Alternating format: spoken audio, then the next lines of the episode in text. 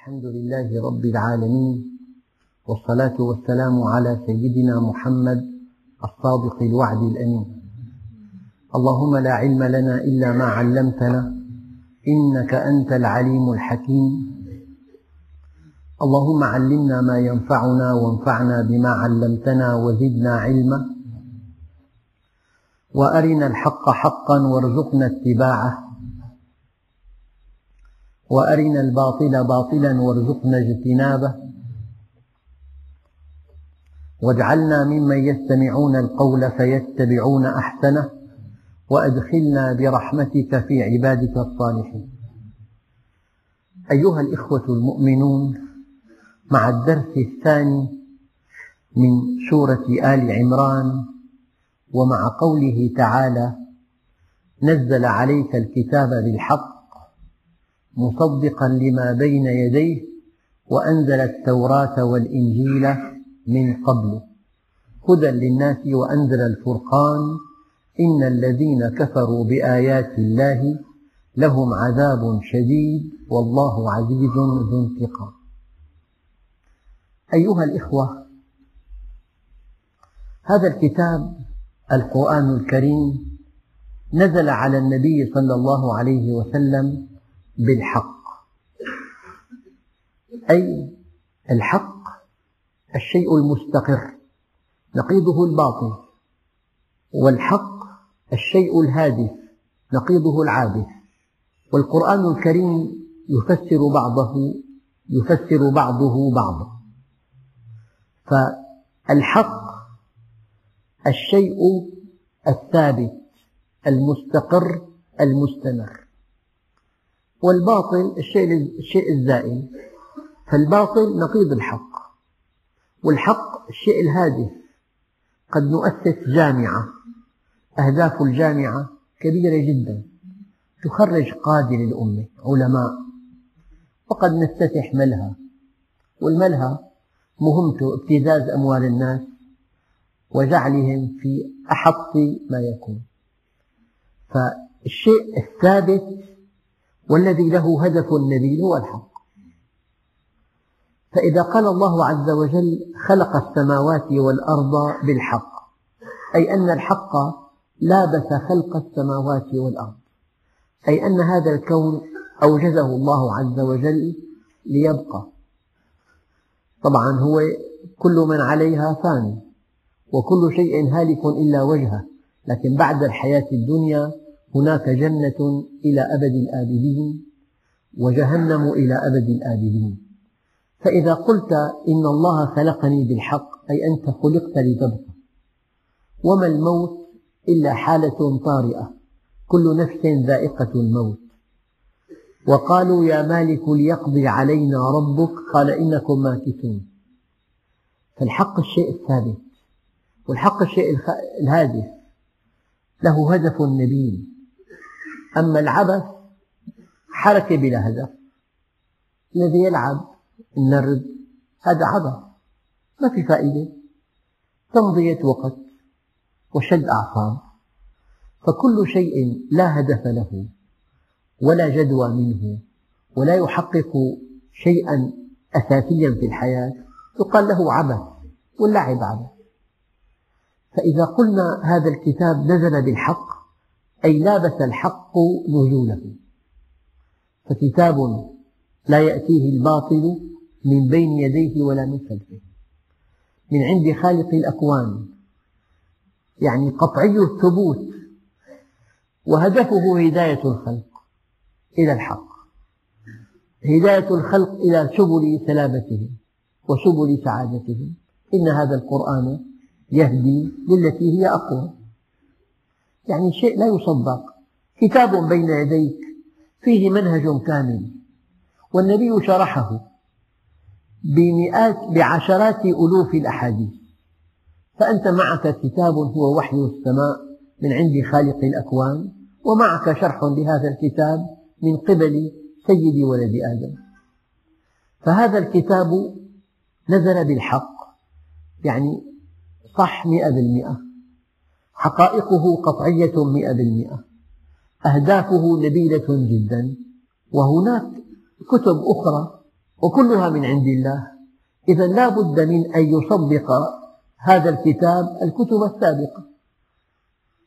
نزل عليك الكتاب بالحق مصدقا لما بين يديه. لا الباطل زائل. ولو كان أكبر قوة بالعالم. إن الباطل كان زهوقا. وهناك قوى كبيرة جدا في العالم. تهاوت كبيت العنكبوت لأنها باطل. الباطل عقيدة وقوة إلى زوال. لأن الله عز وجل يقول إن الباطل كان زهوقا. كل شيء باطل زائل. كل شيء غير صحيح لا يستمر. والعوام تعبر عن هذه الحقيقة بطريقة خاصة بيقول لك ما بصح إلا الصحيح. يعني لا يستمر إلا ما كان صحيحا.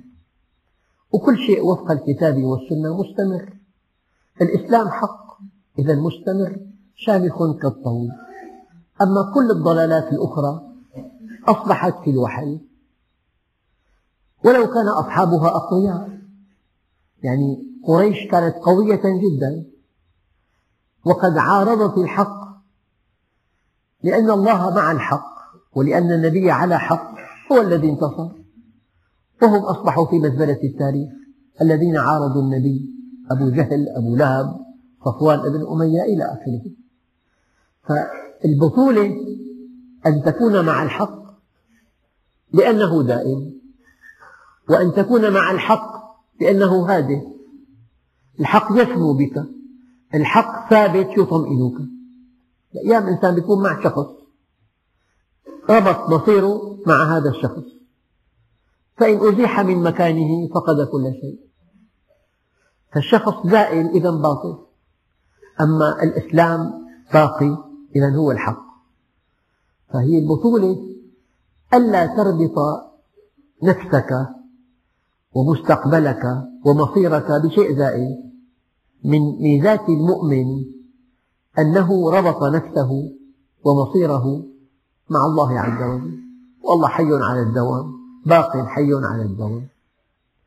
فكل إنسان ربط مصيره ربط نفسه أو حياته أو مصيره بجهة أرضية هو يغامر ويقامر.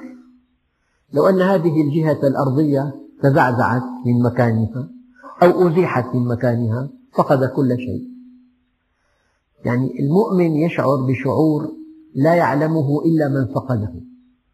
مهما تقدمت بك السن العلم كلما تطور أكد حقائق الدين.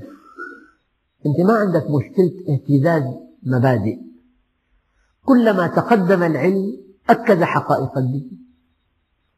فإذا وجدت فرقا بين حقائق العلم وحقائق الدين بتقصير العلم كلما تجد يعني خلل بين ما تقرأ في الكتب العلمية وبين آيات القرآن الكريم فلضعف العلم.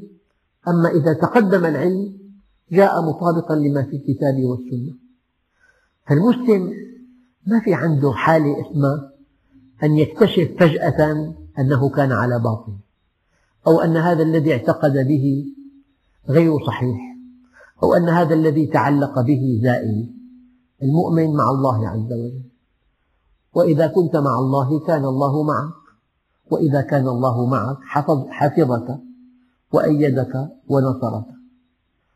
مصدقا لما بين يديه وأنزل التوراة والإنجيل. طبعا إذا في اختلاف فلأن التوراة والإنجيل أصابها التحريف. أما في أصولها متوافقة مع كتاب الله. في أصولها متوافقة مع كتاب الله. لكن حينما بدلت وحورت كان هناك تناقض بينها وبين كتاب الله. وأنزل التوراة والإنجيل من قبل هدى للناس وأنزل الفرقان.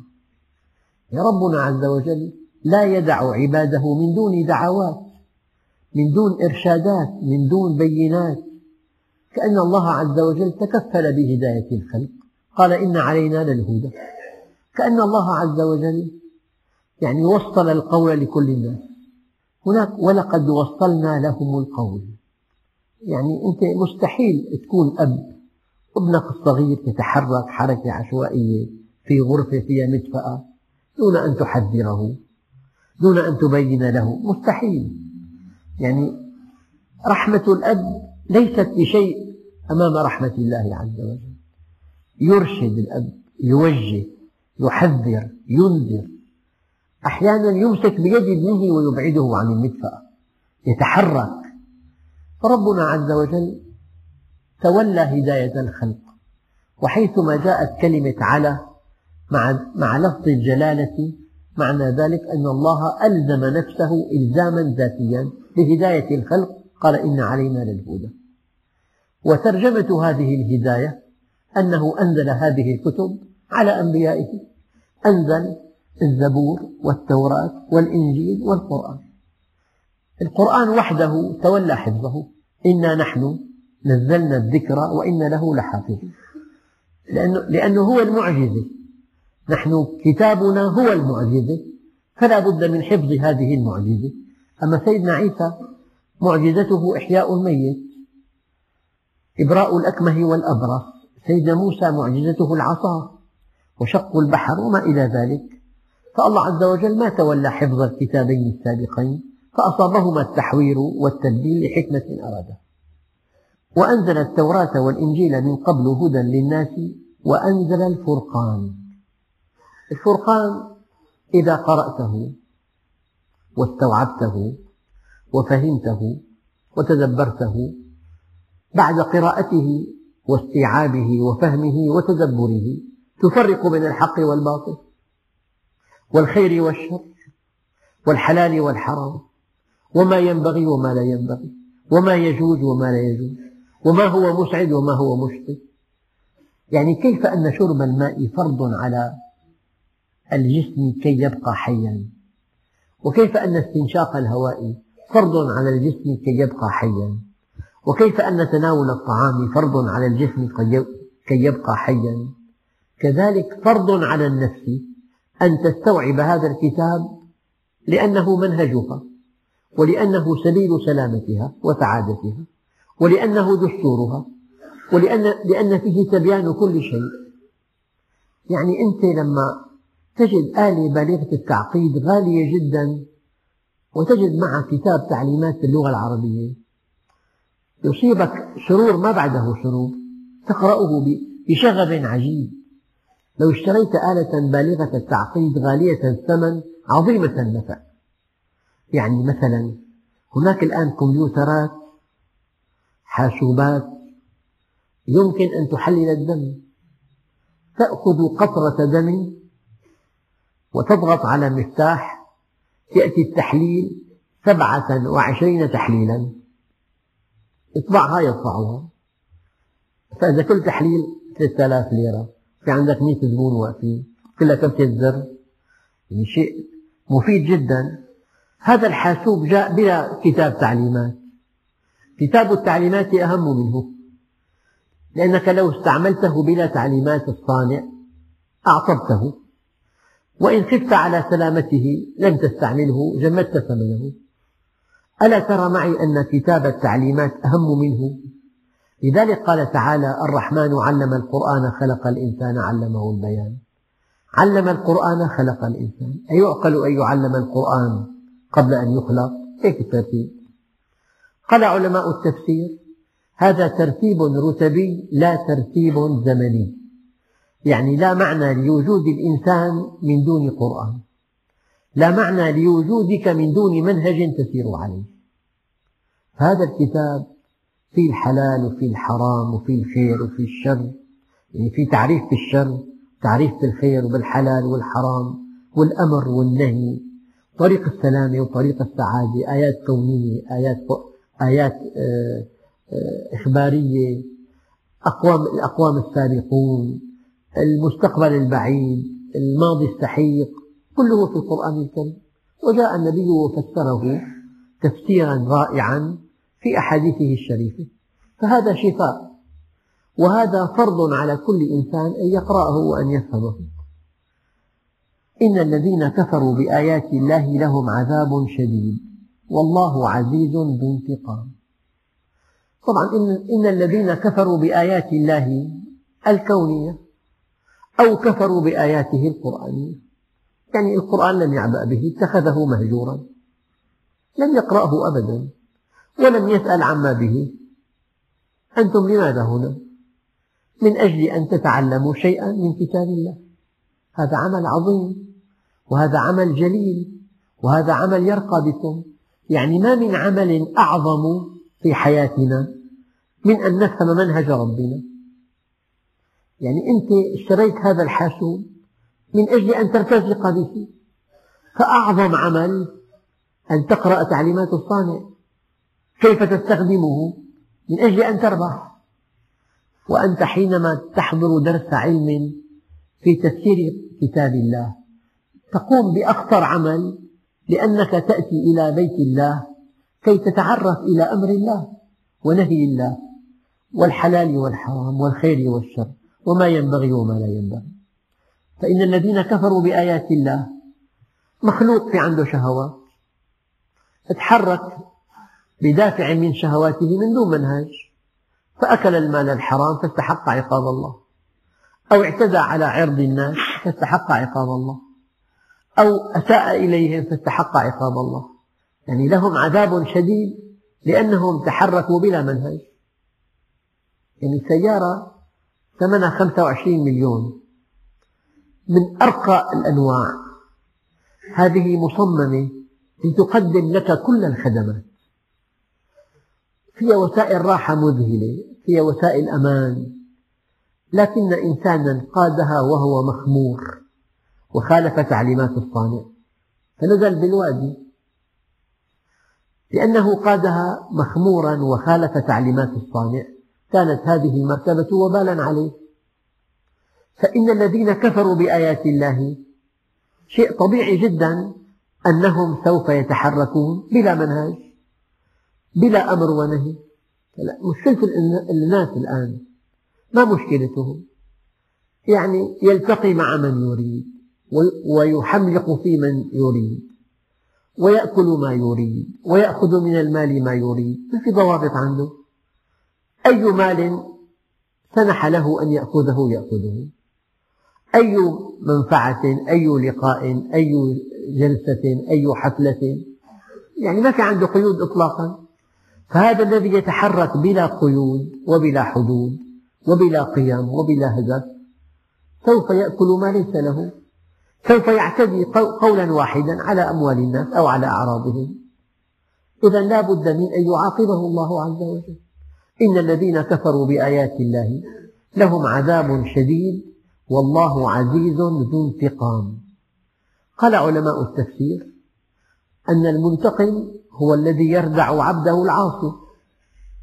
عبد قوي مسترسل في معاصي يفعل ما يريد. ما معنى ينتقم الله منه؟ يوقفه عند حده رحمة به. الله عز وجل لا يغلب لا ينال جانبه. عزيز. من أجمل ما قرأت عن العزيز أنه الواحد الذي لا شريك له ويستحيل أن تصل إليه. ويحتاجه كل شيء في كل شيء. أدق عبارة.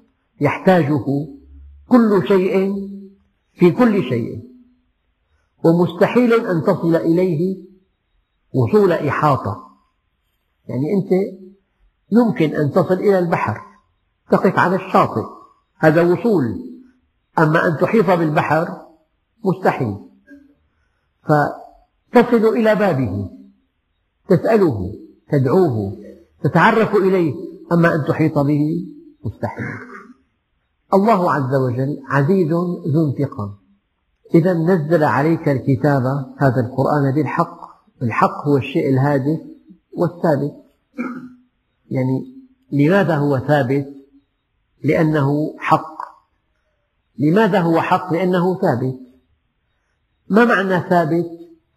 كتاب ليس فيه إلا الحقائق. والحقيقة ثابتة. المعادن تتمدد بالحرارة. قانون.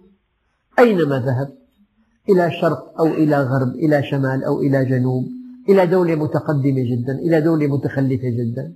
هذا قانون ثابت. فإذا استوعبت هذا القانون القانون حق لأنه ثابت. أما هناك قانون يسعدك لو عرفته. هادف إذا فالكتاب بالحق يعني ثابت وهادف. وأنزل الفرقان نعم من قبل آه، مصدقا لما بين يديه وأنزل التوراة والإنجيل من قبل هدى للناس وأنزل الفرقان إن الذين كفروا بآيات الله لهم عذاب شديد والله عزيز ذو انتقام. إن الله لا يخفى عليه شيء في الأرض ولا في السماء. قبل أن أنتقل لهذه الآية يعني هذا الذي كفر بآيات الله لن يترك سودا لن يتفلت من عقاب الله. لا يظن أنه سبق. أيحسب الذين كفروا سبقوا؟ إنهم لا يعجزون. ما معنى سبق؟ يعني تفلت من عقاب الله. لا يمكن أن يتفلت عاص من عقاب الله. إن عاجلا أو آجلا. فالكافر حينما يظن أنه سبق وأنه فعل شيئا ما أراده الله. وأنه تفلت من عقاب الله يكون أحمق. لا يمكن أن يفعل مخلوق شيئا إلا إذا سمح الله له. إذا ربنا عز وجل سمح للكافر أن يفعل ما فعل.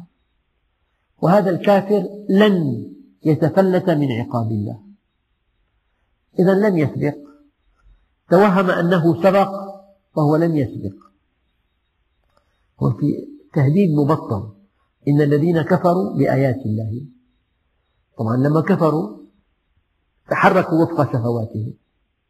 والشهوات من دون حدود عدوان. إنسان أعجبته امرأة فأغواها. اعتدى على مخلوق لأنه أراد أن يلبي شهواته. الرعناء المنحرفة فاعتدى على عرض فتاة فعاقبه الله عز وجل. يعني في تسلسل رائع. ما دام قد كفر بآيات الله إذا سوف يعتدي على خلق الله. ومع العدوان على خلق الله لا بد من عقاب من الله عز وجل. إن الذين كفروا بآيات الله لهم عذاب شديد والله عزيز ذو انتقام. قوي لا يغلب منتقم لا يعارض. إن الله لا يخفى عليه شيء في الأرض ولا في السماء. لا يخفى عليه شيء في الأرض ولا في السماء. تعلق علمه بكل ممكن. علم ما كان وعلم ما يكون وعلم ما سيكون وعلم ما لم يكن لو كان كيف كان يكون. لا تخفى عليه خافية. يعلم خائنة الأعين وما تخفي الصدور. يعلم سرك ونجواك. ويعلم ما خفي عنك. يعلم السر وأخفى. نعم. فإن الله لا يخفى عليه شيء في الأرض ولا في السماء. إذا من الحمق أن تحاول أن تخدع الله. يخادعون الله وهو خادعهم. ومكروا مكرهم وعند الله مكرهم. يعني الإنسان حينما يتوهم أنه يخدع الله عز وجل فهو غبي أحمق. وحينما يتوهم أنه يخفي شيئا لا يعلمه الله فهو غبي أحمق. لا يخفى عليه شيء في الأرض ولا في السماء. هو الذي يصوركم في الأرحام كيف يشاء. يعني هل حوين هو خلية لها غشاء ولها هيولة ولها نواة وعلى النواة المورثات. وهناك من يقول هناك مليون مورث وهناك من يقول خمسة ملايين. وأنا قرأت أن هناك خمسة آلاف مليون. يعني كل مورث أمر مبرمج بوقت معين. يصوركم في الأرحام كيف يشاء. في قدرات عقلية وانفعالية وشكلية وعضلية وعظمية وعيون وشعر ووجه.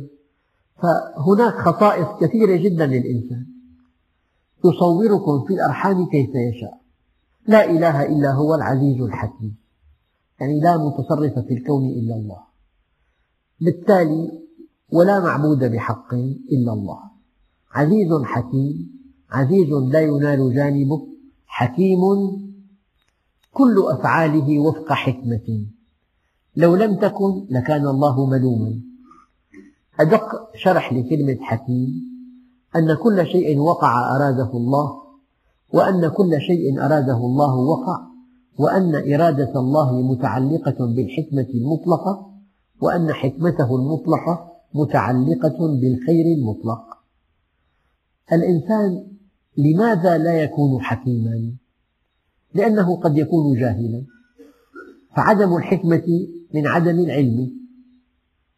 وأحيانا الإنسان لا يكون حكيما. في عليه ضغط. عليه ضغط شديد. فعل شيئا ليس قانعا به. ما كان حكيما بهذه الكلمة. ما كان حكيما بهذا الموقف. لأن عليه ضغطا لا يقاوم. إذا لم يكن حكيما إما لجهله أو لضغط عليه. وقد يفعل الإنسان شيئا وليس حكيما بفعله لأنه وقع, وقع تحت إغراء. فأغلب الظن أن الإنسان حينما لا يكون حكيما إما أنه بسبب جهله أو ضغط لا يقاوم أو إغراء لا يقاوم. الله جل جلاله يعني يستحيل في ذاته العلية أن يكون الجهل ويستحيل أن هناك جهة أخرى تطلب أو شيئا يغري. كل هذه المعاني التي يمكن للإنسان أن يتلبس بها مستحيلة على الله عز وجل. إذا هو حكيم فكل شيء وقع. لو لم يقع على النحو الذي وقع لكان الله ملوما. كل شيء وقع. لو لم يقع على النحو الذي يقع لكان نقصا في حكمة الله عز وجل. لذلك ورد عن رسول الله صلى الله عليه وسلم إن لكل شيء حقيقة وحقيقة الإيمان أن تؤمن أن ما أصابك لم يكن ليخطئك وما أخطأك لم يكن ليصيبك. أيها الإخوة الكرام المؤمن قد يسعد من حقيقة قرآنية. فأول شيء حينما تعتقد أن الله لا يخفى عليه شيء لا تحاول أبدا أن تخادعه. تتعامل معه تعاملا واضحا. وحينما توقن أنه هو القوي وهو المنتقم فأي معصية فعلتها وأصررت عليها لا يمكن أن تتفلت من عقاب الله. هذه حقائق؟ تضبط يعني كلما أيقنت بهذه الحقائق انضبطت على منهج الله. فأولا لا تخفى عليه خافية. يعني تروي بعض الكتب أن إنسان طلب من شيخ له أن يسمح له بمعصية. قال له خمسة أشياء. إن فعلتها لا تضرك معصية. قال له وما هي؟ قال له اعصه في مكان في غير بلاده. قال له الأرض كلها له. قال له أتعصيه وهو يراك؟ أو أتعصيه في أرضه والملك ملكه؟ قال له هات الثانية. قال له إن أردت أن تعصيه أن تعصيه فاعصه في مكان لا يراك فيه. قال له هو معكم أينما كنتم. قال له تسكن أرضه وتعصيه وهو يراك. قال له هات الثالثة. قال له إن أردت أن تعصيه فلا تأكل من رزقه. قال له وماذا آكل إذا؟ قال تسكن أرضه وتأكل رزقه وتعصيه وهو يراك. قال له هات الرابعة. قال له إن أردت أن تعصيه وجاءك ملك الموت فلا تذهب معه لا ترد عليه قال له لا أستطيع. قال تسكن أرضه وتأكل رزقه وتعصيه وهو يراك ولا تستطيع أن ترد عنك ملك الموت. قال له هات الخامسة قال له إذا أردت, إذا أردت أن تعصيه وانتقلت إلى الدار الآخرة وجاء الزبانية ليأخذوك إلى النار فلا تذهب معهم. قال لا أستطيع. قال تأكل تسكن أرضه وتأكل رزقه وتعصيه وهو يراك. ولا تقوى على رد ملك الموت ولا زبانية جهنم. فكيف يكون الأمر ذلك؟ يعني أنت لما بتوقن أنه هو يعلم كل حركاتك وسكناتك ولا يخفى عليه شيء في الأرض ولا في السماء. وأن الأمر كله بيده رزقك بيده صحتك بيده زواجك بيده حواسك الخمس بيده قلبك بيده دسامات قلبك بيده شرايين قلبك بيده كليتاك بيده. كل جهاز مهما دق بيده. علاقاتك بيده. من فوقك بيده. من تحتك بيده. إن أيقنت أن الأمر كله بيده ينبغي أن تطيعه لا إله إلا هو العزيز الحكيم. أفعاله حكيمة وهو عزيز. لا ينال جانبه. وذو انتقام. إن أردت أن تفعل شيئا لا يليق بك ردعك وانتقم منك. انتقم منك أي ردعك هذه الآيات وحدها ينبغي أن تحملنا على طاعة الله عز وجل. وفي درس قادم إن شاء الله ننتقل إلى قوله تعالى هو الذي أنزل عليك الكتاب منه آيات محكمات هن أم الكتاب وأخر متشابهات فأما الذين في قلوبهم زيغ فيتبعون ما تشابه منه ابتغاء الفتنة وابتغاء تأويله وما يعلم تأويله إلا الله والراسخون في العلم يقولون آمنا به كل من عند ربنا وما يذكر إلا أولو الألباب. والحمد لله رب العالمين. قال في سورة يونس آية هي ولو شاء ربك لآمن من في الأرض كلهم جميعا أفأنت تكره الناس حتى يكونوا مؤمنين؟ وما كان لنفس أن تؤمن إلا بإذن الله كتابا مؤجلا. فيقول هذا الأخ السائل لو شاء الله لجعل الناس كلهم بدين الإسلام. يعني خمس قارات ب 220 دولة بالعالم بست مليارات إنسان كلهم مسلمين مؤمنين صديقين مرة. ولو شاء لزرع الإيمان بقلوبهم فما معنى ذلك؟ هذا الهدى الذي فهمته أيها الأخ من هذه الآيات هذا الهدى القسري هذا لا يسعد أبدا. لا تسعد إلا بهدى اختياري لا تسعد إلا إذا طرقت أنت باب الله. إلا إذا بحثت عن الحقيقة. إلا إذا أتيت الله طائعا. أتيته مبادرا. أتيته بمحض اختيارك. ولو شئنا لآتينا كل نفس هداها. الهدى القصري ما له قيمة أبدا. يعني تماما. رئيس جامعة لو أراد أن يوزع على الطلاب في السنة الرابعة أوراق الإجابة مكتوب عليها الإجابة. اكتب اسمك. نجح الكل ما قيمة هذا النجاح؟ لو, لو وزع عميد كلية على طلابه في سن التخرج أوراق مطبوعة بالمطبعة الإجابة بس اكتب اسمك ورقمك مطبوع أمية عالمية. طبعا كله كامل. كل الطلاب ناجحون. ما قيمة هذا النجاح؟ لا قيمة له إطلاقا. لا عند رئاسة الجامعة ولا عند المدرسين ولا عند الطلاب ولا عند الناس. الهدى القسري ما له قيمة أبدا. ولو شاء ربك لهدى الناس جميعا. أما الهدى العظيم هو الذي يأتي عن اختيار عن رغبة عن حب. أرادك أن تحبه ما أرادك أن تكون مقهورا معه لا إكراه فيه. فأيها الأخ الكريم أيها الأخ السائل أية آية تتوهم أن الله قادر على أن يهدي عباده؟ هذا هو الهدى القسري الذي لا يسعد الحمد لله رب العالمين.